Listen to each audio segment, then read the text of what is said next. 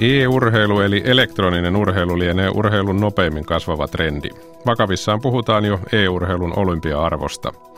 Mistä on kysymys ja miten hyvin suomalaiset ovat mukana kuvioissa siitä ajantasan alkupuolella?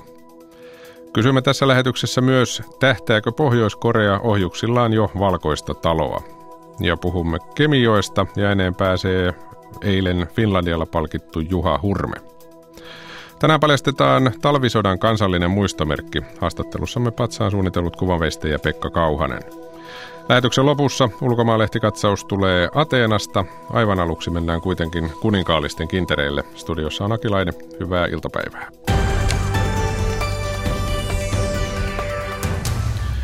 Varmaan kutakuinkin jokainen on huomannut, että prinssi William vierailee Suomessa. On vierailut eilisen ja tämän päivän aikana ja tänään alkuiltapäivästä tuossa noin tunti sitten hän on ollut kansalaisten tavattavana Esplanadilla Helsingin keskustassa. Ja siellä kansaa on ollut paikalla runsaasti. Mennään kuuntelemaan kansan tunnelmia. Täällä seisotaan puiston penkilläkin. Joo. Näetkö prinssiä? Mä, mä olen, näin ja olen tosi ilahtunut, kun hän on Diana näköinen. Onko sama näköä? On, on. No, todellakin hän on Diana. Siksi mä tulinkin tänne, kun mä pidän Dianasta. Hmm. Kuinka paljon seuraat kuninkaalaisia? Aika paljon yleensä. Aina seuraa, netistä seuraa aika paljon ja lueskelen paljon. Ja tosi hauskaa minusta. Nyt pääsee sinut nauttimaan näystäsi. Ihan hän on muutaman metrin ja päässä. Nyt nähnyt liveenä. Hienoa. Entä siinä vieressä? Näkyykö? Joo, siis jonkun verran hän on onneksi niin pitkä, että niin kuin muuten ei olisi kyllä itsekin on niin lyhyt, että niin kuin penkillä on ainut mahdollisuus näiden sateenvarien takaa kyllä. Että... No miltä nyt tuntuu, kun näet prinssi Williamin? No vähän niin kuin kalju vilahti, mutta ihan hieno tunne joo. Ja hän on tosiaan sen verran pitkä, että niin, hän kyllä väkijoukosta jollain tavalla erottuu, mutta paljon on väkeä myös tässä edessä. Niin kyllä, totta, aivan. Hello. Hello. Hello.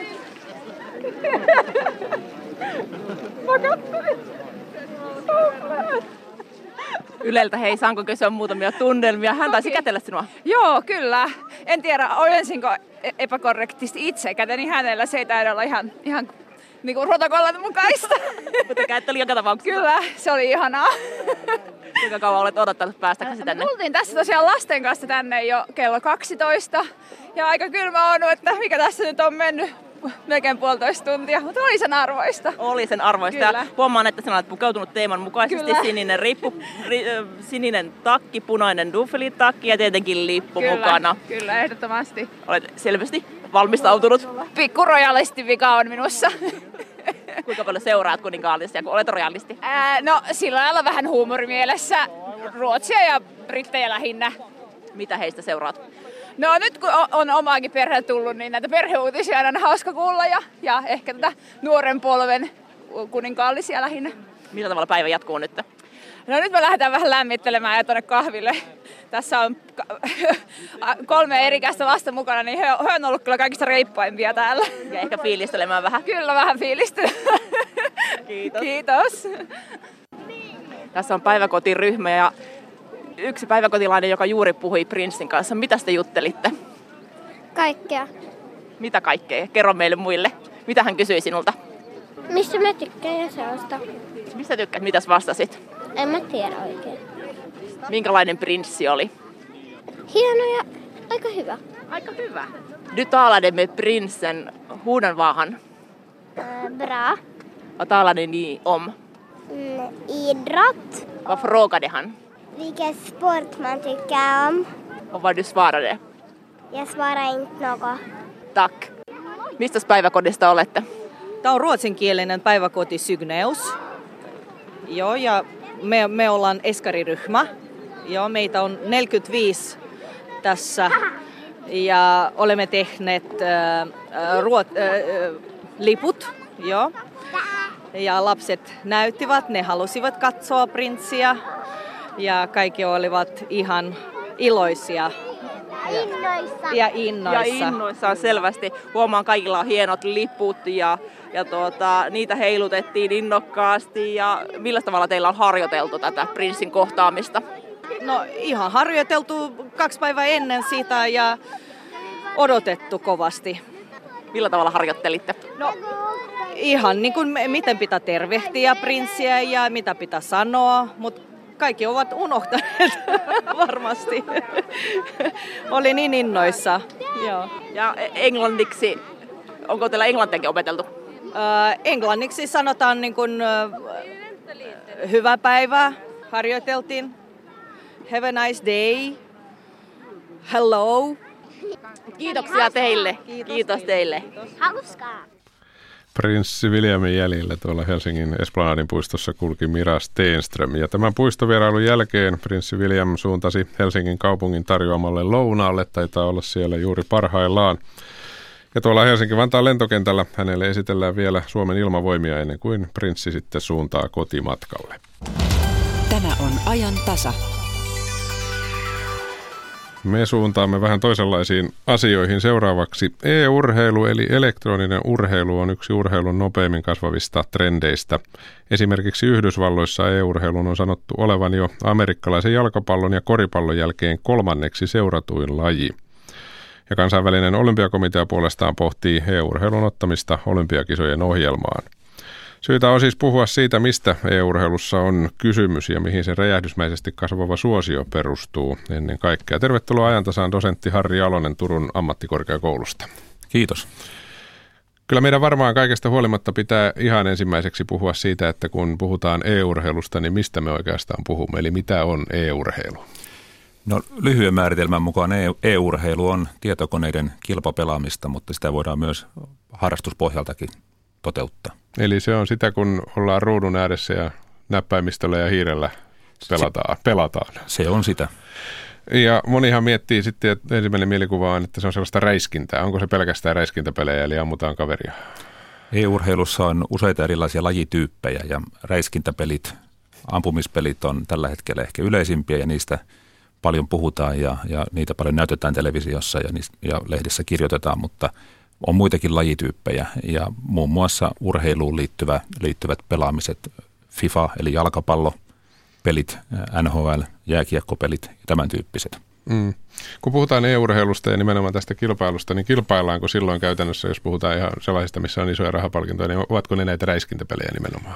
Ei, ei yksinomaan. Niissä on tällä hetkellä suurimmat palkinnot ja, ja suurin mielenkiinto, mutta esimerkiksi jalkapallon FIFA-pelit on kovasti maailmalla kasvava e-urheilun muoto tällä hetkellä. Eli vielä jos ajatellaan, että mikä näistä lajeista jää elämään ja mikä pelimuoto, niin sitä ei oikeasti taida tietää kukaan. Sitä on vaikea sanoa tässä vaiheessa. No sitten tietysti toinen asia, tiedän jo monta ihmistä, joka tuolla radion ääressä nyt miettii, että eihän se ole mitään urheilua. Se on varmaan aika yleinen vastareaktio Suomessakin. Onko se urheilua? Hyvä kysymys ja sitä itsekin tulee monta kertaa mietittyä ihmisten kanssa, kun juttelee, niin välillä on sitä mieltä, että se ei ole urheilua, välillä taas sitä mieltä, että se on urheilua. Ehkä hyvä olisi kysyä, että mitä loppujen lopuksi urheilu, urheilu on ja mitä sillä tarkoitetaan. Ja jos urheilulla tarkoitetaan ylipäänsä toimintaa, jossa harjaantuneet ja lahjakkaat yksilöt tai joukkueet pelaa tiettyjen sääntöjen puitteissa toisiaan vastaan, niin siinä mielessä e-urheilu on e-urheilua tai urheilua. Mm-hmm. Ja jos sitten taas ajatellaan, että onko siinä samanlaista fyysistä ponnistelua vaikka murtomaahiihdossa, niin ei siinä samanlaista fyysistä ponnistelua ole. Mutta urheilulajitkin, perinteisetkin eroavat fyysisiltä vaatimuksilta hyvin paljon. E-urheilussa tarvitaan ei niinkään pituutta eikä painoa eikä räjähtävää voimaa, mutta hienomotoriikkaa kylläkin ja nopeaa strategista ajattelua ja, ja, ja taktista kyvykkyyttä. Niin, eli voisi ajatella, että samalla tavalla kuin ei ammunnassakaan tarvita välttämättä ainakaan kestävyyttä sillä tavalla, samalla tavalla kuin juoksussa ehkä joku toisenlaista kestävyyttä, niin siinäkin vaaditaan kuitenkin kuntoa, jotta se paremmin sujuu. Juuri näin. Missä kunnossa ymmärtääksesi ovat nämä parhaimmat e-urheilijat tällä hetkellä? Miten paljon he treenaavat ihan fyysistä puolta vai treenaavat ollenkaan? Kyllä he treenaavat fyysistä puolta ja en osaa sanoa Cooperin testituloksia tai niin. vastaavia, mutta veikkaisin, että ihan, ihan fyysisesti hyvässä kunnossa. Tiedän, että harjoittelevat fysiikkaa, harjoittelevat, on, on henkisiä valmentajia ja on, on, on taktisia valmentajia ja niin poispäin. Se on ihan, ihan ammattimaista ammattimaista urheilua. Minkälaisia ominaisuuksia ihmiseltä vaaditaan? Tähän on hyvä siinä. No kyllä siinä varmaan yhtenä ominaisuutena tarvitaan nimenomaan se, että pitää olla nopeutta. Pitää silmän ja, ja käden yhteispeli olla saumatonta ja, ja nopeaa. Pitää pystyä nopeasti reagoimaan tilanteisiin, joita pelissä tulee. Eli siitä, sekin on sellainen asia, että sitä tosiaan pitää harjoitella, että siinä voi olla hyvä. Siinä ei pelkillä lahjoilla pärjää. Ei pelkillä lahjoilla, mutta voi olla, että jos vaikka itse harjoittelisin kuinka paljon tahansa, niin ei minusta silti kilpapelaajaa tulisi. Että kyllä siinä tiettyä lahjakkuuttakin varmaan tarvitaan, ihan niin kuin 100 metrin juoksussakin. Niin. Ehkä, ehkä vertaus huono, mutta... Niin, aivan oli tulossa juuri siihen, että siinä mielessä ainakin puhutaan samanlaista asiasta kuin urheilussa, että pitää olla lahjakkuus ja sitten se kaikkein tärkein lahjakkuuden laji, eli ahkeruus siihen, Kyllä. Vielä, siihen vielä lisäksi. No jotenkin kun miettii tätä asiaa niin, ja keskustelua, jota EU-urheilun ympärillä nyt tällä hetkellä käydään, niin tulee mieleen sanotaan 80-luku ja vaikkapa Formula 1, silloin kun Keke Rosberg voitti maailmanmestaruuden. Silloin käytiin paljon keskustelua siitä, että onko se urheilua. Näetkö sinä yhtäläisyyksiä tässä keskustelussa? Muistan aika hyvin, itse olin pieni poika silloin, mutta muistan, muistan sen keskustelun ihan hyvin ja, ja tota, voi olla, että, että tässä on samasta asiasta kysymys ainakin osittain. Ehkä se yleisimmin kysymys on myös siitä, että me ihmiset ollaan aina, aina vähän hieman epätietoisia, kun meille tulee uusia juttuja. Mielellään ajatellaan asioita sen perusteella, mitä, mikä on meille tuttua ja mikä on meille, meille, meille, meille niin kuin, minkä me tiedämme asian ole- olevan tietyllä tavalla. Ja sitten kun joku haastaa sen ajatuksen, niin helposti tulee vastareaktio. Mm. Ja urheilumaailma ainakaan Suomessa ei välttämättä aina ole ollut kovin hyvä ottamaan uusia asioita vastaan. Jos mietitään vaikka luisteluhiihtoa tai V-tyyliä mäkihypyssä, niin melkoista vastarintaa siinäkin. Tämä, tämä on totta ja saapa nähdä, mitä vaikka norjalaisten nykyinen tyyli juosta suksilla mäkeä ylös, niin minkälaisen vastaanoton se saa sitten lopulta. Niinpä. Me, kun Harri Alonen puhuu ihmisten kanssa EU-urheilusta ja kerrot, että olet sitäkin asiaa tutkinut, niin minkälaisia reaktioita yleensä saat? Hyvin kaksijakoisia reaktioita. Niin kuin tuossa alussa totesit, niin osa ihmisistä on sitä mieltä, että eihän se mitään urheilua ole, ja sitten vertauskohta on vaikka murtamaa hiihto, ja, ja he ovat oikeassa siinä mielessä. Sitten taas on paljon uteliaita ja, ja, ja sellaisia ihmisiä, jotka haluaa kuulla lisää siitä ja haluaa, haluaa tietää, että kuinka suosittua se on Suomessa ja maailmalla ja mihin suuntaan se on menossa. Hmm. Minkälaisia ne pelin muodot ovat? Puhuttiin tuossa jo joukkueiden taktiikasta. Kerro vähän, minkälaisia kilpailuja siinä käydään, miten pitkään ne kestävät ja, ja minkälaisia tapahtumia ne ovat?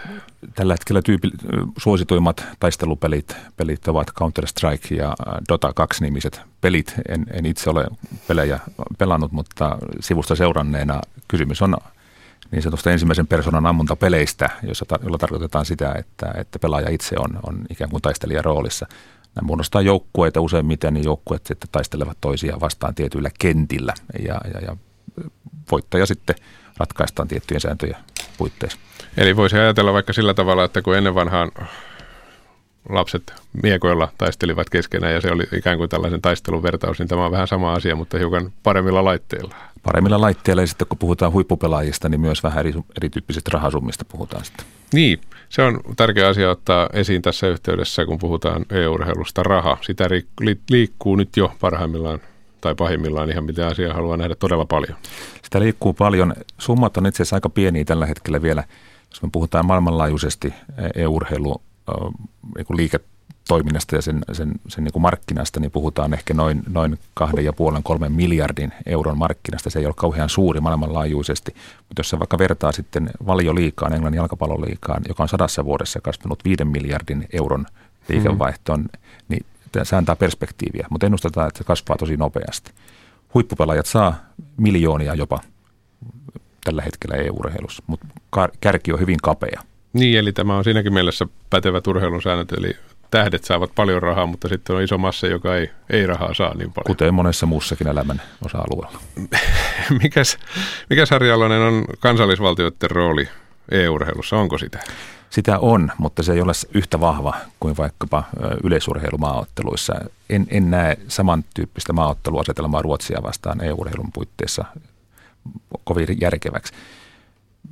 Siinä on eri, vähän eri logiikka ja, ja, ja ehkä enemmän samaistuminen tapahtuu jonkun muun perusteella kuin kansallisuuden. Toki maajoukkueet pelaavat toisiaan vastaan ja hiljattain Etelä-Koreassa oli lajin MM-kisat, josta Suomen, Suomen joukkue putosi pudotuspelivaiheessa. Hmm. Eli siinä mielessä, kun tuossa viittasin siihen, että KOK miettii asiaa, niin kansallisvaltiopohjaltakin tätä voidaan olympialaiksi ajatella. Kyllä voidaan ja todennäköisesti varmaan ainakin näytöslajina tulee olemaan sitten viimeistään Pariisissa 2024. Niin, Tokio tulee aika nopeasti 2020. Ö, tähän liittyy myöskin hyvin vahvasti fanikulttuuri, eikö vaan? Näillä pelaajilla ja joukkueilla on hyvin vahvat fanit. Kyllä. Se on hieman erityyppistä fanittamista kuin vaikkapa jalkapallot ja jääkiekkoseuran fanittaminen. Johtuu muun muassa siitä, että jos samanlaisia perinteitä vielä, vielä syntynyt isältä pojalle, ei vielä, vielä ole EU-urheilufanittaminen siirtynyt. Aika näyttää, miten se sitten tulee muotoutumaan. Yksi erityispiirre, mikä tässä fanittamisessa on se, että vielä toistaiseksi nämä EU-urheiluhuiput voi ihan kirjaimellisesti olla naapurin poikia, useimmiten poikia, koska pojat ja nuoret miehet enemmän EU-urheilua harrastavat. Leonel Messi, joka on tällä hetkellä Kuusamossa, hän on monien pikku, monen pikkupyön idoli, mutta hän on aika saavuttamattomissa. Mutta huippu EU-urheilijat ovat eri tavalla, eri tavalla ikään kuin lähellä ja fanittaminen on ehkä jossain määrin aktiivisempaa. Mm, he käyvät messuilla ja esiintyvät muutenkin ja ovat tavallaan saatavissa faneille melkein koska vaan. Ei nyt tietenkään niin. Mutta Kyllä, ja voivat verkon, verkon kautta olla jopa sitten pelivastustajankin joskus. Jos se nyt ihan maailmanhuiput, niin kuitenkin verrattain hyvät. Niin, siinä on tosiaan tämäkin puoli, että Leo Messia vastaan aika vaikea päästä pelaamaan jalkapalloa, mutta huippu eu vastaan se saattaa onnistua. Mahdollisesti. No, pelaajilla on myöskin taiteilijanimet, jos sellaista sanaa voi käyttää. Mitä hassuimpia kirjainyhdistelmiä, mihin se perustuu? En osaa sanoa virallisesti, oikeasti en osaa sanoa. Mä, mä luulen, että se varmaan, varmaan, varmaan siinä ei varmaan sen kummoisempia selitys, selityksiä ole kuin, että että että että monet, monet jostain syystä hakee jostain elokuvista tai jostain, jostain muista sellaisen, sellaisen tota noin, virikkeen omalle, omalle nimellensä. Mm. Ja se on ilmeisesti sellainen asia kuin esimerkiksi brasilialaiset jalkapalloilijat käyttävät taiteilijanimiä, eli heillä on pelatessaan se ja sitten oikeat tosifanit tietävät, kuka se on sen Kyllä. yhdistelmän takana. Kyllä.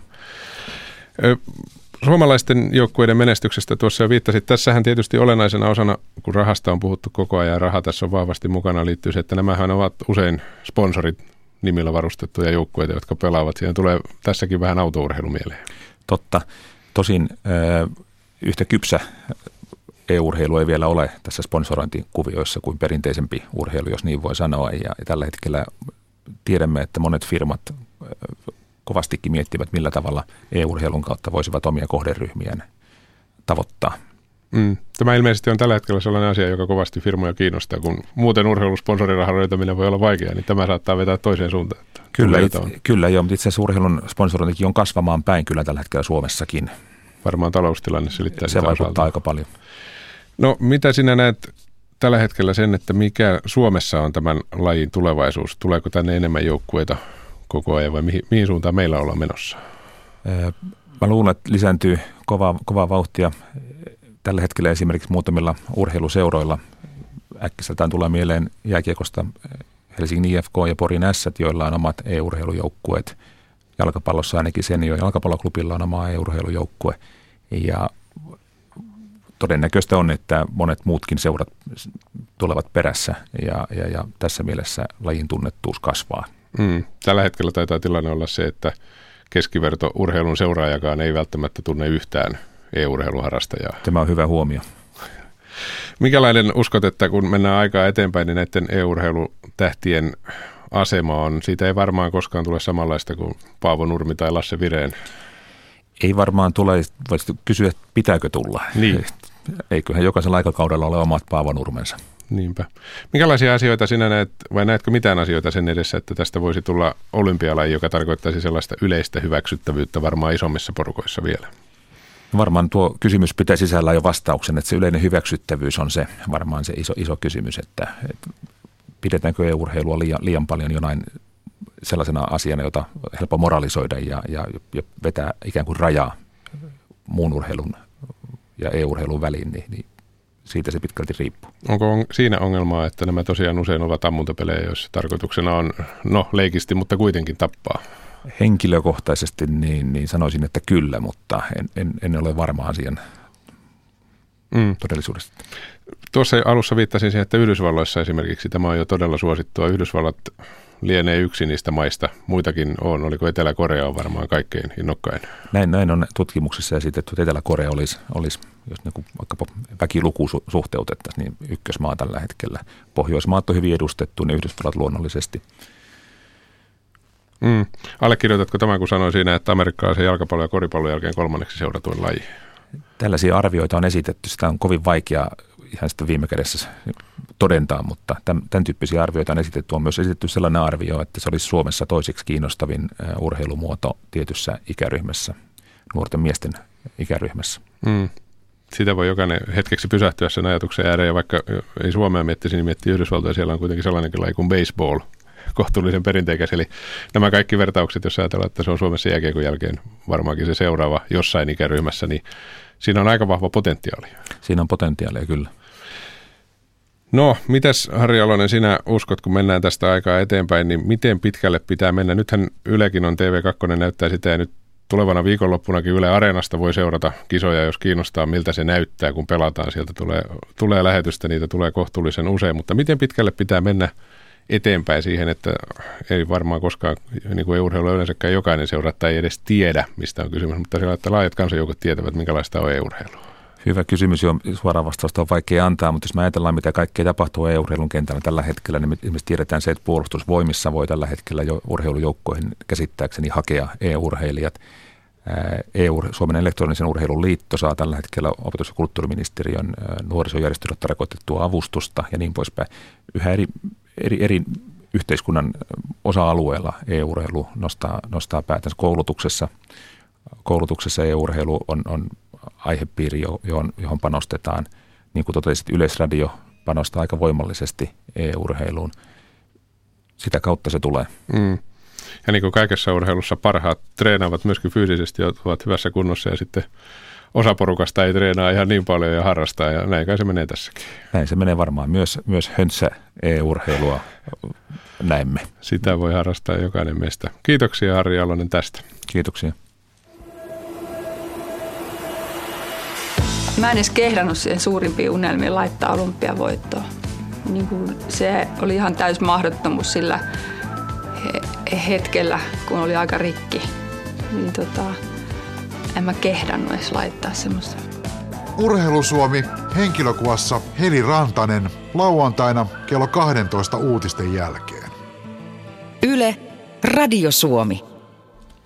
Se on sitten vähän toisenlaista urheilua taas tuo keihäänheitto, mutta aika paljon samoja lainalaisuuksia siinäkin.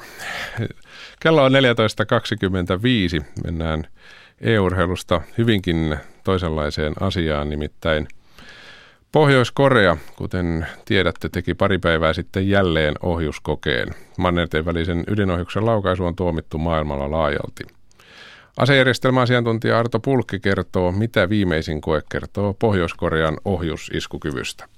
No ainakin sen, että Pohjois-Korealla on, on useita ohjusohjelmia kehitteillä samaan aikaan ja, ja nyt itse asiassa muutama tunti sitten julkaistut kuvat kertovat meille, että he ovat ottanut uuden mannerten välisen ohjuksen tyypin käyttöön, eli kyse ei ole aiemmin kesällä laukastu Wasong 14 ohjuksen eri versiosta, vaan, vaan näyttäisi, on kokonaan uuden tyyppinen ohjus tullut käyttöön. Tosin sen verran täytyy korjata, että varsinaisesti kantamaa ei nyt, nyt testattu. Ohjus laskeutui noin vajaan tuhannen kilometrin päähän siitä laukaisupaikasta, mutta saavutettiin huomattavasti suurempi korkeus, joka sitten tarvittaessa voidaan muuttaa erittäin paljon kasvaneeksi kantomatkaksi. Aivan, tuo, tuo korkeus oli siis 4500 kilometriä. Mitä se kertoo? No mennään tietysti aika syvälle avaruuteen. Tämä kun käännetään sitten laakaren lentoradaksi, niin, niin kertoo meille sen, että täällä vastaavalla hyötykuormalla, millä tämä koe tehtiin, niin tämä ohjus kantaa noin 12 000 14 000 kilometriä silloin, kun sammutaan tämmöisellä normaalilla elliptisellä lentoradalla. No mitä tuosta uuden tyyppisestä ohjuksesta muuta tiedetään? No nyt kuvien perusteella tosiaan muutama tunti sitten ne on, on vasta saatu, saatu käsiin ja niitä ei ole pystytty täydellisesti analysoimaan, mutta – mutta se nähdään, että, että uuden tyypin ohjus on käytössä. Siitä pystyy heti sanomaan, että se varsinainen primäärivaihe, ykkösvaihe, niin siinä on uuden tyyppinen moottorijärjestelmä käytössä. Entä mistä tämä teknologia tulee? Onko se itse kehitettyä vai jostain hankittua? No sekä voi sanoa, että molempia. Pohjois-Korea on kehittänyt 80-luvulta, oikeastaan 70-luvun lopulta alkaen jo – ballistisia ohjuksia alun perin venäläisiin järjestelmiin perustuen, jota he osti Egyptistä alun perin. Tämä Wasong 14 ohjus, niin sen moottorit on, on ukrainalaisia moottoreita tullut todennäköisesti Venäjän kautta. kautta sinne. Sinänsä nämä moottorit on ihan sama, mitä käyttää monissa muissa kantoraketeissa, eli tämmöinen ballistinen ohjus on, on itse asiassa kantoraketti. Aivan samanlaisilla tekniikoilla me viedään satelliitteja kiertoradoille. Asejärjestelmäasiantuntija Arto Pulkki. Kokeen jälkeen Pohjois-Korea ilmoitti, että se voi nyt saavuttaa ohjuksilla minkä tahansa kolkan Yhdysvalloissa. Onko tämä totta? Kyllä siinä mielessä on, on totta, että jos me ajatellaan, että tämä ohjus nyt nousi sinne noin 4500 kilometriin, siitä väistämättä seuraa se, että se kantaa ainakin sen 12 000 kilometriä.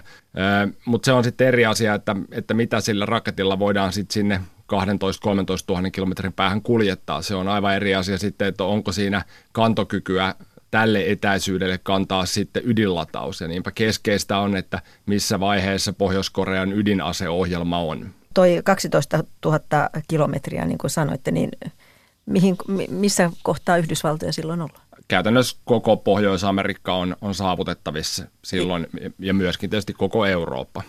Niin, Pohjois-Koreahan on kehitellyt myös ydinasetta ja tehnyt kokeita siitä. Miten pitkällä tämä kehittely näyttää olevan, jos ajatellaan, että se voisi laittaa sen siihen ohjukseen? No siinä on oikeastaan kaksi kysymystä. Yksi on se, että, että mikä on se teknologinen taso ja varsinaisen sen, sen tani, ydinräjähteen osalta ja toinen on, että mikä on kyky pienentää sitä, tehdä siitä asejärjestelmä. Ja se me tiedetään nyt esimerkiksi viime syyskuun räjäytyksestä, että, että Pohjois-Korea todennäköisesti räjäytti tällaisen fuusiolla boostatun fissiopommin, suuruusluokaltaan ehkä noin 100 kilotonnia – on siis noin kymmenen kertaa voimakkaampi kuin heidän aiemmin tekemät kokeet. Ei ole kumminkaan vielä varsinainen lämpöydinräjähde, erittäin tehokas, mutta että jos se paino on esimerkiksi tuhat kiloa, tai sanotaan, että se on 500 kiloa ja siihen päälle tarvitaan sitten 500 kiloa muuta rakennetta, niin se puolittaa tämmöisen ohjuksen kantomatkan, eli semmoinen ei kanta Yhdysvaltoihin. Jos he kykenee miniatyrisoimaan tämän niin, että se painaa se varsinainen taisteluosa enää ehkä noin 100-150 kiloa ja siihen päälle toinen 150 kiloa suojarakenteita, niin sitten saattaa jo olla, että se 13 000 kilometriä muuttuu 10 000 kilometriksi. Muun maailmahan on seurannut näitä monia ohjuskokeita ja ydinkokeitakin, niin, niin niiden perusteella, Arto Pulkki, mitä sanoisitte, millaisella vauhdilla Pohjois-Korea on kehittynyt? No kyllä Pohjois-Korea on mennyt nopeasti, varsinkin nyt viime vuosina. Mä sanoin, että he on tehnyt pitkään tätä 80-luvulta alkaen, ja itse asiassa Pohjois-Koreahan ehkä vähemmän siltä yleisesti tunnettu, mutta Pohjois-Koreahan on vienyt ballistisia ohjuksia, tosi lyhyemmän kantama ballistisia ohjuksia muun muassa Syyriaan, Iraniin, ja, ja niitä on käytössä. He on itse asiassa yksi niin kuin merkittävä näiden valmistaja, mutta, mutta lyhyemmän kantaman. Nyt he on mennyt selkeästi isoilla harppauksilla tässä viimeisen muutaman vuoden, vuoden aikana, mutta edelleen tämä varsinainen rakettiteknologia, se mitä he nyt käyttää, niin on kumminkin sellaista, joka on ollut yleisesti hallussa muualla jo 50-luvulta alkaen. Vielä ei olla semmoisessa tilanteessa mun nähdäkseni, että heillä olisi oikeasti mannerten välistä ydinohjusta. No jos katsotaan niitä maita, jotka ovat vähän lähempänä, eli, eli kun on arvioitu, että jos Pohjois-Korea päättäisi iskeä esimerkiksi Etelä-Korean Souliin, kaupunkilaisilla olisi 45 sekuntia aikaa suojautua, niin millaiset sotilaiset valmiudet Etelä-Korealla tai Japanilla tai Kiinalla on sitten torjua tällainen isku?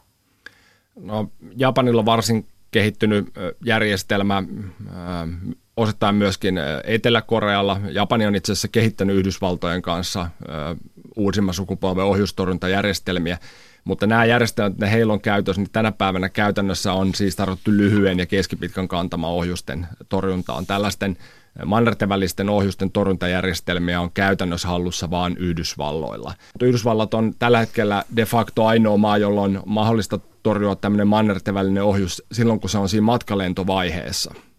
Näillä muilla mailla on käytännössä mahdollisuus yrittää torjuntaa siinä vaiheessa, kun se taisteluosa tunkeutuu sieltä avaruudesta ilmakehän kautta siihen maahan sen viimeisten kymmenien sekuntien aikana. Näin sanoi asejärjestelmäasiantuntija Arto Pulkki. Häntä haastatteli Päivi Neitiniemi. Tämä on ajan tasa. Ja kello on 14.32. Tässä lähetyksessä kohta muutama ääninäyte Finlandia-palkinnon saaneelta Juha Hurmeelta. Hän kävi ajantasassa viime kuussa kertomassa palkitusta Niemi-kirjastaan. Puhumme myös runsaan kahden tunnin kuluttua paljastettavasta talvisodan kansallisesta muistomerkistä. Haastattelussa patsaan suunnitellut Pekka Kauhanen ja ulkomaanlehtikatsaus tulee Ateenasta. Mutta nyt hetkeksi Kemijoelle – Useat järjestöt nimittäin vetoavat Kemijoki-osakeyhtiön Kemijoen viimeisen luonnontilaisen osuuden säästämiseksi. Korkein hallinto-oikeus antoi toukokuussa luvan vesivoimalaitoksen rakentamiseen Rovaniemen Sierilään. Meillä on puhelimessa nyt WWF Suomen suojeluasiantuntija Matti Ovaska. Hyvää iltapäivää. Hyvää iltapäivää. Vetomuksessa ovat mukana paitsi luonnonsuojelujärjestöt myös paliskunnat ja vapaa-ajan kalastajat. Mitkä nämä suurimmat haitat voimalla rakentamisessa olisivat luonnolle? Ja suurin asia on se, että Sierilän voimalaitos tuhoaisi viimeisen jäljellä olevan luonnontilaisen osuuden Kemijoesta. Eli se tarkoittaa sitä, että tämä virtaavan joen ja sen koskipaikkojen tilalle tulisi tämmöinen yli 30 kilometriä pitkä järvimäinen patoallas. Ja siinä samalla tietysti menetetään ne elinympäristöt, joita virtavesilajit, kuten esimerkiksi jokihelmisin pukkaili raakku, ja sitten useat kalalajit, kuten vaellussiika, harjus ja taimen, tarvii. Kaiken kaikkiaan Sierilän vaikutusalueella elää toista kymmentä uhanalasta tai rauhoitettua lajia, ja se on alueena luontonsa puolesta todella arvokas ja, ja kuten sanottua, niin viimeinen laatuaan Kemioessa. No mitäs paikalliset asukkaat ja siellä paikalliset elinkeinonharjoittajat ovat asiasta mieltä? Matkailuyrittäjille, maanviljelijöille ja poronhoitajille Sierilän rakentaminen tarkoittaisi menetyksiä ja, ja voi olla, että osa joutuisi luopumaan elinkeinosta ihan kokonaan. Eli heille tämä olisi erityisen raskas asia. Lisäksi ranta-asukkaat ja mökkiläiset on laajassa rintamassa vastustaneet Sierilää. Ja tulee myöskin muistaa, että, että tämä on, alue sijaitsee suhteellisen lähellä Rovaniemeä ja se on tärkeä virkistysalue. Ja erityisesti kalastajat ja melojat on sellaisia, jotka kärsis, kärsis koskien ja kalakantojen tuhoamisesta. Mutta toisaalta myös toki alueelta löytyy sellaisiakin yrittäjiä ja paikallisia asukkaita, jotka näkee Sierilän hyödylliseksi erityisesti työllisyysvaikutusten ja ansaintamahdollisuuksien kautta. Rovaniemen kaupungin päättäjät on myös vahvasti antaneet sellaista indikaatiota, että ottaisi mielellään vastaan nämä Sierilän tuomat kiinteistöverotulot. No korkein hallinto-oikeus on siis päätöksensä tehnyt ja se päätös on sitä mieltä, että hankkeen hyödyt ylittävät haitat. Millä perusteella tätä päätöstä pitäisi kyseenalaistaa?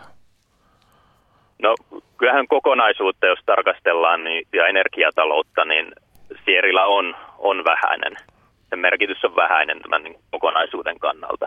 Ja toisaalta historia on näyttänyt, että vesivoimarakentamisen aluetaloudelliset hyödykki on pääosin lyhytaikaisia. Sen sijaan ne ympäristövaikutukset, se, että tuhotaan se kemioiden viimeinen luonnontilanneosuus, se on merkittävä ja se muutos on pysyvä. Ja Suomi on sitoutunut siihen, että luonnon monimuotoisuus ei enää heikkene, mutta tässä hankkeessa nimenomaan hävitettäisiin uhanalaisten lajien esiintymiä ja niiden elinympäristöjä. Ja ehkä nyt kaiken kaikkiaan, tämähän on siis pitkä prosessi ollut ja, ja ympäristövaikutusten arviointikin aloitettiin yli 20 vuotta sitten. Ja nykykriteerien mukaisesti, jos tarkastellaan asiaa, niin me nähdään, että ympäristövaikutusten arviointi ja niiden huomioiminen on tässä prosessissa toteutettu varsin vaatimattomasti. Ja sitten toki niin kuin pitkällä tähtäimellä, kun katsotaan tulevaisuuteen, niin, niin pitää myös niin kuin huomioida se, että – että jos Sierillä rakennetaan, niin se tekee muiden Kemijoen käyttömuotojen ja muun muassa kalastusmatkailun kehittämisen koko lailla vaikeaksi.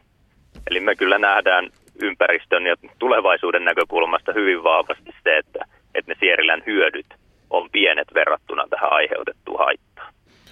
Kiitoksia näistä kommenteista WWF Suomen suojeluasiantuntija Matti Ovaska. Oikein hyvää päivänjatkoa. Kiitoksia ja hyvää päivänjatkoa.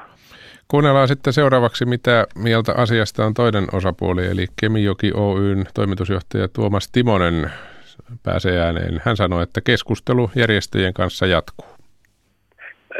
Olemme vastanneet ja kiittäneet järjestölle kirjeestä ja, ja olemme jo ehdottaneet yhteisen tapaamisten jatkamista ja keskustelua näistä aiheista. Ja on tietysti ymmärrettävä, että vesivoima herättää tällaista keskustelua ja näkemyksemme mukaan kirjassa esitetyt asiat ja huolet perustuvat kuitenkin osiltaan vaadinnaisiin tietoihin ja tämä tuskin on järjestöjenkään tavoite ja tämän takia tänne vuoropuhelu on, on tuota, tärkeää. Ja me nähdään, että, että hiilivapaa Suomen rakentamisessa vesivoimalla on ratkaiseva rooli ja siinä meillä on yhteinen, yhteinen tuota, asiallista järjestöjen kanssa. No koska rakentamispäätös tästä Sierillä voimalasta tehdään? rakennusprojektia on valmisteltu pitkään ja nyt lähestytään sitä päätöshetkeä. Ja, ja tuota, päätös esitys tehdään, tehdään heti, kun valmius yhtiön puolelta siihen tulee, tulee osakkaiden väliseen keskustelun perusteella. Eli tuo päätös valmistuneen näillä näkymin ensi vuoden alussa. Siinä äänessä siis Kemijoki Oyn toimitusjohtaja Tuomas Timonen, Katariina Lahtonen haastatteli. Tämä on ajan tasa. Ja sitten mennään, kun kello on 14.38 toviksi kirjallisuuden pariin.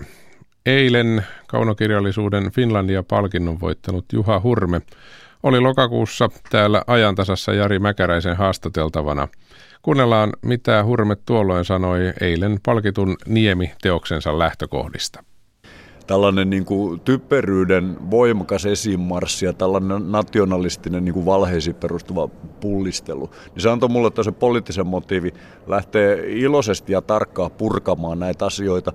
Ja koska tuossa kirjassa kuitenkin mietitään koko ajan tämmöisiä tyhmistäviä ideologioita, jotka, jotka selittää maailmaa väärin, joka on osin historiallisesti ymmärrettävää, mutta, mutta osin myöskin tosi surullista, niin, niin siksi toi kirja alkaa siten, että siinä kerrotaan, mitä tällä hetkellä tiede tietää, millä tavalla tämä kokonaisuus on koostunut. Ja tietenkin muistutetaan niin kuin sekä evoluutio- että kulttuurievoluution suuresta, tärkeästä vastauksesta, että me ollaan kaikki samaa juurta, ei pelkästään me ihmiset, vaan myöskin niin kuin laajemmin elämä ja jopa, jopa tämän kosmoksen elloton aines, että, että se on niin kuin se yhteys, jota, jota ei mikään väärä politiikka voi hajottaa.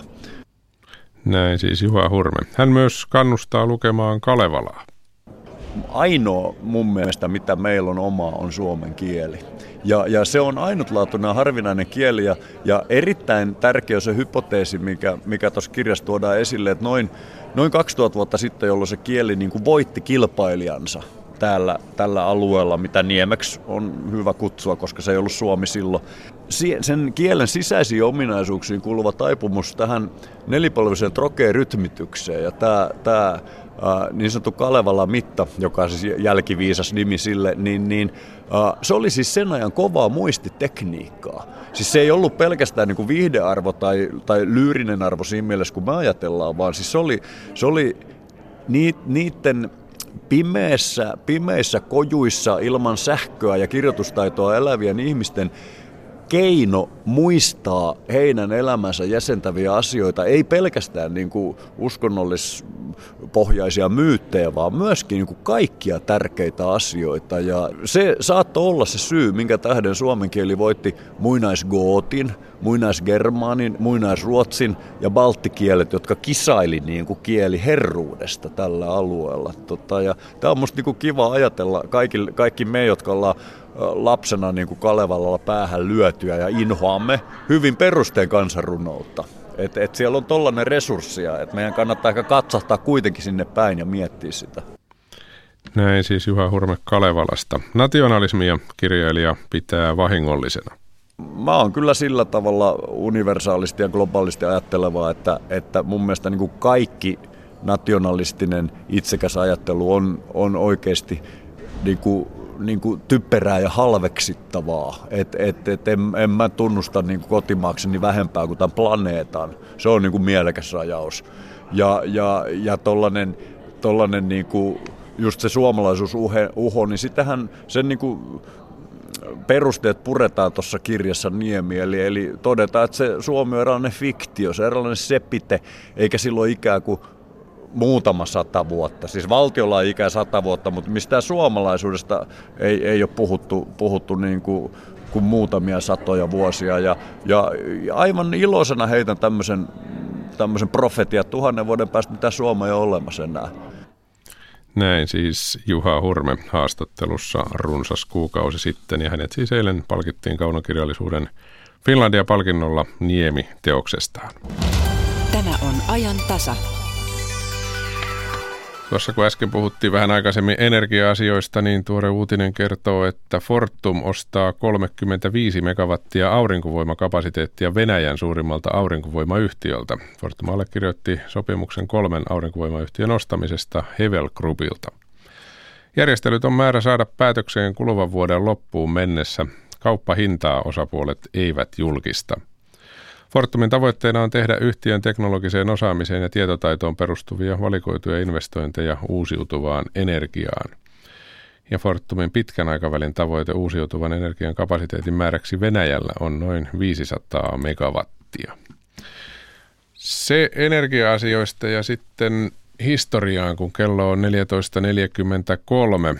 Moni tietää, että tänään on kulunut 78 vuotta talvisodan syttymisestä ja sen sekä Suomi 100 vuotisjuhlan kunniaksi paljastetaan talvisodan muistomerkkipatsas runsaan parin tunnin kuluttua täällä Helsingissä Kasarmitorilla. Hanketta on valmisteltu jo vuosia ja vuonna 2013 suunnittelukilpailun voitti kuvanveistäjä Pekka Kauhanen teoksellaan Valon tuoja. Hankkeen alullepanijana on toiminut Suomen talvisotayhdistys ja sen suojelijana toimii presidentti Martti Ahtisaari. Mutta mistä itse teoksessa on kyse? Tuukka Pasanen tapasi taiteilija Pekka Kauhasen tänään aiemmin iltapäivällä Helsingin taidemuseo Hamissa. Pekka Kauhanen, hyvää päivää ja onneksi olkoon jo tässä vaiheessa tänään julkistettavan patsaan johdosta. Kiitoksia ja oikein hyvää päivää ja terveisiä kaikille kuulijoille. Patsas seisoo itse asiassa nyt jo kasarmit torilla, vaikka se julkistetaankin tänään tuossa myöhemmin. Me puolestaan istumme nyt täällä Helsingin taidemuseo Hamissa. Täällä on sinun näyttelysi aukeamassa viikon päästä. Täällä kerrotaan myös tästä talvisodan muistomerkin vaiheesta, mutta Pekka Kauhanen, kysytään alkuun kuitenkin huonolla huumorilla nyt, että teoksen nimi on Valon tuoja, niin onko nyt valo tullut? No kun katsoo tuonne ulos, niin ei siltä näytä, mutta sitä varten on sähkö keksitty kyllä se tulee valo sitten illan mittaan myöskin tähän taideteokseen. Niin, patsashan on fyysiseltä ulkonäöltään sotilas, jonka jalat sulautuvat alla olevaan palloon. Se on täynnä reikiä ja siinä on 105 valokuvaa, jotka edustavat talvisodan 105 päivää. Ja se on valaistu. Mistä tämä idea alun perin tähän patsaaseen tuli? No tavallaan tämä valoidea tuli siitä, että mm, kun sota käytiin talven pimeimpänä aikana, oli kylmää ja muutenkin, muutenkin hurja, hurja olosuhteet pakkasta parhaimmillaan 40 astetta, niin ajattelin, että jotain lohtua kuitenkin tällä monumentillakin voisi saavuttaa. Eli, eli valo ja myöskin nämä valokuvat, 105 kappaletta, jotka on niin teemoittain muun muassa kotirintamalta, ää, tietenkin sotarintamalta jonkin verran, mutta myöskin kansainvälistä apua ynnä muuta, ynnä muuta, mutta se selviää siellä paikan päällä. Pallon kylkeen tulee QR-koodi, jonka kautta päästään valokuvien sisältöihin ja taustoihin. Tämä on kyseessä nyt Suomen suurin teräsvalu patsas. Korkeutta sillä on yli 10 metriä ja painoa peräti 6000 kiloa toisin sanoen valtava. Millainen tämä itse tekoprosessi oli ihan näin teknisesti? No se tekoprosessi oli, sanoisiko, aikaa vievä. Ensin mä tein sotilasosuudesta tuommoisen kaksimetrisen välimallin. Ja siitä lähdettiin suurentamaan neljän assistentin kanssa. Tehtiin niin sanotulla laivatekniikalla, eli kolmessa osassa styroks kipsimallit, jotka sitten yhdistettiin. Ja siitä lähti ja Pauli Venäläinen liikkeelle, eli otti muotit ja lähti, lähti tuota oma osuutta, eli valuvaihetta valmistamaan. Palloosuus tehtiin halikossa suorasta tavarasta niin sanotusti, ja tuota, loistavat ammattimiehet hoisivat sen hienosti. Ja sitten tämä lopullinen satama, tämän työn viimeistelyvaihe tehtiin Järvenpäässä Steelhousella jossa kaikki nämä osat ynnä muut yhdisteltiin ja koneistukset ynnä muut, kaikki ikkuna-aukotukset ynnä muut ja paikalleen asennusta, avaimet käteen periaatteella. Ää, millainen tuo yhteistyö Pauli Venäläisen kanssa oli? Paulin kanssahan sujuu kaikki hyvin, koska me molemmat olemme Savosta. No Pekka Kauhanen, sinulla on pitkä ura kuvan veistäjänä. Olet saanut myös Pro Finlandia-palkinnon vuonna 2011 ja erilaisia patsaita on ympäri Suomen maata. Kohujakin on tarttunut mukaan etenkin vuonna 90 Kekkospatsas Kajaanissa. Luuletko, että tästä tulee sellaista kohua kuin tuolloin?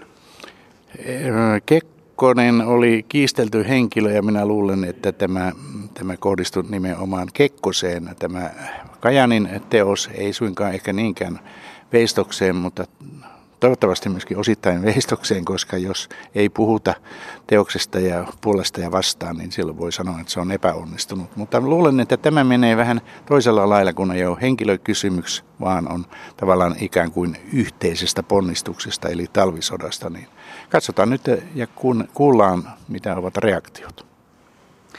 Äh, jos katsoo tätä yleisestikin töitäsi, niin monessa veistoksessa on jonkinlainen kepeys tai ilmavuus tai eteenpäin katsominen, myös ylöspäin katsominen. mainittakoon nyt vaikka Helsingin aurinkopoika tai Espoossa seisova taidepoliisi. Tässä valontuojassakin tuntuu nyt ainakin, mitä itse olen kuvista nähnyt, että siinäkin on jonkinlainen yllättävän rento, vaikkakin vakava ote. Mitä sinä itse tuossa teoksessa näet? Pyrin juuri tällä aukotuksella. Tietysti monilla katsojilla on vapaus tulkita sitä vaikka ammutuksi, mutta itse, itse yritän ilmaista tällä aukotuksella sitä, että normaalistihan veistokset on näyttävät, että ne on umpeen, umpitavaraa, mutta totuus on esimerkiksi näissä valetuissa – se, että seinämän vahvuus on 5-7 mm ja sitä käytin tässä hyväkseni avaamalla tavallaan tämän seinämän, eli aukottamalla. Ja nämä aukot ovat 23 senttiä halkasialtaan ja sieltä näkyy sitä alhaalta kun katsotaan niin taivasta ja tämmöinen tietty keveys ja teräksen, hiotu, hiotun teräksen tämmöinen ilme on sanoisinko hyvin henkinen ja, ja, ja mm, tällä lailla pyrin niin kuin tästä raskaudesta eroon? No tässä kuitenkin aiheena nyt on talvisota, niin mitä talvisota sinulle merkitsee?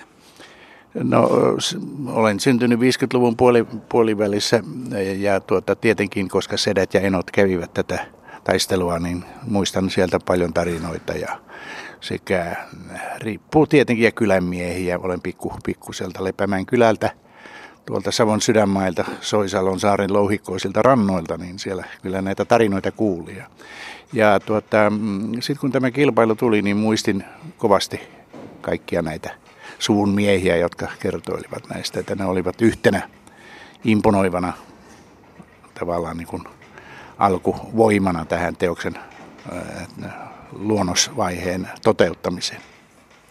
No ura kuitenkin edelleen täällä jatkuu nyt tänne Helsingin taidemuseonkin avautuu siis ensi viikolla sinun oma henkilökohtainen näyttelysi.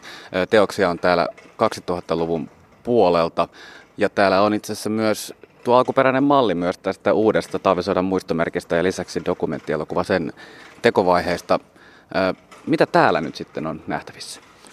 No kuten äsken sanoit, tämä malli, yhden suhde yhteen, sotilaan malli ja sitten on myöskin, eh, tännekin tulee QR-koodi ja tämmöinen pieni valokuva rypäs ja tosiaan tämä dokumentti ja sitten 2000-luvun tuotantoa, että täällä on 25 mm, taideteosta ja, ja, ja hyvin monimuotoinen ja rikas, sanoisiko näin. Ja täällä myöskin valo, näyttelee, valo ja varjo näyttelevät tärkeätä osa.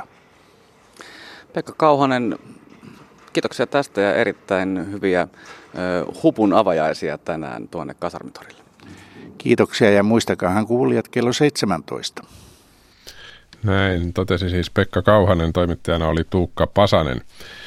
Ja toden totta tuo talvisodan muistomerkki Valon tuoja paljastetaan tänään Helsingissä Kasarmitorilla kello 17. Paikalla juhlapuheen pitää tasavallan presidentti Sauli Niinistö ja teos paljastetaan kytkemällä sen valot päälle presidentti Martti Ahtisaaren toimesta. Paikalle menevää yleisöä pyydetään saapumaan paikalle jo 16.45 ja varautumaan myöskin turvatoimiin siellä paikalla. Tuore uutinen kertoo, että Pirkanmaan käräjäoikeus on julistanut uusnatsistisen pohjoismaisen vastarintaliikkeen lakkautetuksi laittoman ja räikeästi hyvän tavan vastaisen toiminnan vuoksi. Käräjäoikeus katsoo ratkaisussaan, että yhdistys panettelee ja solvaa kansaryhmiä ja levittää vihapuhetta – Käräjäoikeuden mukaan yhdistys käyttää väkivaltaa ja kannustaa myös kannattajiaan väkivallan ja häirinnän käyttöön viholliseksi väitettyjä tahoja vastaan. Käräjäoikeuden mukaan yhdistyksen toiminta ei ole yhdistymisen sananvapauden suojan piirissä, sillä se loukkaa muiden perus- ja ihmisoikeuksia. Tämä uutinen on tullut siis tämän ajantasan aikana ja siitä varmasti lisää uutislähetyksissä eri välineissä pitkin iltapäivää ja iltaa. Ja todetaan vielä, että Valtioneuvosto on nimittänyt liikenteen turvallisuusviraston Trafin uudeksi pääjohtajaksi varatuomari Mia Nykopin. Vuoden mittainen toimikausi alkaa tammikuun alussa. Tällä hetkellä Nykop toimii Trafissa liikennejärjestelmä ja kehittäminen toimialan johtajana. Trafin nykyinen pääjohtaja Kari Viilman siirtyy liikenneviraston pääjohtajaksi ensi vuoden alusta. Mutta nyt kun kello on 14.53, siirrytään ulkomaan lehtikatsauksen pariin. Kreikkalaiset lehdet kirjoittavat Ateenan metrolakoista ja tällä viikolla jälleen käynnistyneistä lainaneuvotteluista Kreikan velkojien kanssa. Ateenasta ulkomaalehtikatsauksen toimittaa Sara Saure. Ateenaa viime viikkoina koetelleet metrolakot sekä julkisissa liikennevälineissä käyttöön otettu elektroninen lippujärjestelmä ovat laajalti esillä konservatiivisessa Kathimerinissa. Kathimerini antaa jo artikkelinsa otsikossa kritiikkiä lakkoileville julkisen liikenteen työntekijöille. Lakkoilijoita kuvaava adjektiivi köyhät on saanut lainausmerkit ympärilleen. Tämä osoituksena siitä, että henkilöstö Atenan metrossa, maanalaisessa ja raitiovaunussa on keskimäärin 2500 euron kuukausipalkallaan etuoikeutettu verrattuna muissa julkisissa organisaatioissa työskenteleviin ja Kreikan yleiseen palkkatasoon talouskriisin jäljiltä.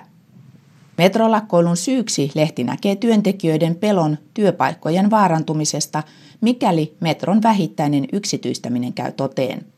Tiedossa on Kathimerinin mukaan yhä uusia lakkoja. Ne tarkoittavat konfuusiota, kun yli 500 000 päivittäistä metromatkustajaa joutuu turvautumaan Atenaa ympäröivässä läänissä henkilöautojen ja taksien käyttöön. Kathimerini muistuttaa, että metron yksityistämistä pelkäävät työntekijät eivät ole suinkaan lajissaan ensimmäisiä. Myös Pireuksen ja Thessalonikin satamien sekä periferian lentokenttien yksityistämisen yhteydessä on järjestetty lakkoja – Niistä aiheutunutta vaivaa etupäässä turisteille Kathimerini ei pidä kuitenkaan yhtä massiivisena ongelmana yhteiskunnalle kuin Ateenan metron halvaantumista. Lakkojen ohella toinen koettelemus Ateenan julkisten liikennevälineiden matkustajille on elektronisen lippujärjestelmän käyttöönotto. Tähän saakka paperisilla matkalipuilla toimineen metron siirtyminen uuteen aikaan tarkoittaa matkustajille nyt tuntikausien jonotusta lippuluukuilla – Matkalippujen ostamista vaikeuttaa samalla uusien lippuautomaattien vähyys. Metrotunnelien sisäänkäynnillä olevia elektronisia estopuomeja ei ole myöskään saatu käyttöön vasta kuin harvalla asemalla lakkojen ja pitkien jonojen takia. Tästä on seurannut ilman lippua matkustamista. Se, kuinka nopeasti uusi elektroninen järjestelmä saadaan mutkattomasti toimimaan ja pummilla matkustaminen loppumaan, jää Kathimerinin mukaan nähtäväksi. Tähän saakka julkisissa liikennevälineissä ilman lippua matkustavia on ollut 15-18 prosenttiin. Joidenkin arvioiden mukaan peräti yli puolet matkustajista ajaisi Atenassa pummilla. Vasemmiston äänenkannattaja Avji kirjoittaa jälleen tällä viikolla käynnistyneistä lainaneuvotteluista Kreikan velkojien kanssa – Avji maalaa neuvotteluosapuolten väliset suhteet ruusunpunaisin sävyin. Lehden mukaan on täysi syy olettaa, että lainaohjelman kolmannen väliarvion tärkeimmistä velvoitteista voidaan päästä sopuun jo kuluvan viikon loppuun mennessä. Tämä mahdollistaisi väliarviosta tehtävän teknisen tason sopimuksen euroryhmän kokouksessa joulukuun alussa. Velkojien kanssa Atenassa neuvoteltavien uudistusten lista käsittää muun muassa valtion omaisuuden yksityistämisiä, perheille maksettavien sosiaalietuuksien ja asumistukien uudelleenjärjestelyn, lakkoja koskevat lainsäädännölliset toimet sekä pimeän työn kitkemisen. Kreikan energiamarkkinoiden osalta energiaministeri ilmoittaa, että sopimus hiilivoimaloiden ja kaivosten myynnistä sekä maakaasumarkkinoiden vapauttamisesta on enää loppusilausta vailla valmis.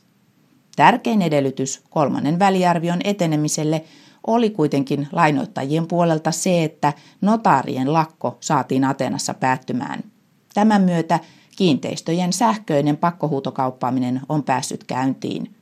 Notaarit olivat kieltäytyneet pakkohuutokauppojen järjestämisestä kohdattuaan asuntovelallisten ja äärivasemmiston taholta suurta vastustusta ja uhkailua. Keskusta vasemmistolainen Tanea-lehti on käynnissä olevista lainaneuvotteluista pessimistisempi ja kirjoittaa, että vaikka Kreikan tärkeimmistä velvoitteista päästäisiin nyt sopuun, jää jäljelle vielä liuta tekemättömiä tehtäviä. Tanea jatkaa artikkeliaan uutisoimalla OECDn tuoreesta raportista. Raportti listaa roskalainat ja Kreikan suuren julkisen velan tulevaisuuden vaaraksi taloudelle, mikäli Kreikassa harjoitetaan ailahtelevaa politiikkaa. Luottamuksen, sijoitustoiminnan ja talouden etenemisen kannalta valtion velka ja roskalainat nousevat tapetille etenkin silloin, kun Kreikka vapautuu lainaohjelmastaan elokuussa 2018. Atenasta Sara Saure. Ulkomaan lehtikatsauksen perään voidaan todeta, ehkä lähinnä nyt etelän ihmisille pohjoisempana varmaan tiedetäänkin, että kun huomenna siirrytään joulukuun puolelle, niin talvea eletään, mutta etelän suuntaan tiedoksi, että joulukuu alkaa maamme eteläosissa jopa sankan lumipyryn sävyttämänä. Paikoin lunta kertyy kymmenkunta senttimetriä, eniten sataa idässä ja kaakossa. Ensimmäinen saderintama on alueen yllä jo tänään ja toinen tulee etelästä heti perjantai-yönä ja väistyy itärajan yli vasta lauantain vastaisena yönä. Sateiden takia ajokeli etelässä on huomenna monin paikoin jopa erittäin huono. Tämä kannattaa varmasti ottaa huomioon, kun liikkeelle lähtee huomisen päivän puolella. Ja huomisen päivän puolella tietysti jälleen myöskin ajantasavuoro. Ja Slassista puhutaan huomennakin itse asiassa sekä aamu- että iltapäivällä. Aamupäivällä puhutaan Venäjästä. Venäjälläkin on väkeä Slassissa, mitä se tavoittelee haastattelussa pääministeri Dmitri Medvedevin neuvonantaja Pekka Viljakainen. Ja iltapäivällä vedetään yhteen, mitä Slassissa tänä vuonna tapahtui. Huomenna on myöskin Osta työtä Suomeen kampanjapäivä Suomalaisen työn liiton kampanjasta. Haastattelussa liiton toimitusjohtaja Tero Lausala tämä huomenna aamupäivän lähetyksessä ja siellä myöskin Yle vastaa osuus. Silloin puhutaan itsenäisyyspäivän tarjonnasta. Tuon itsenäisyyspäivän ohjelmien vastaava tuottaja Marko Krapu saapuu silloin kysymyksiin vastaamaan. Nyt uutisten aika.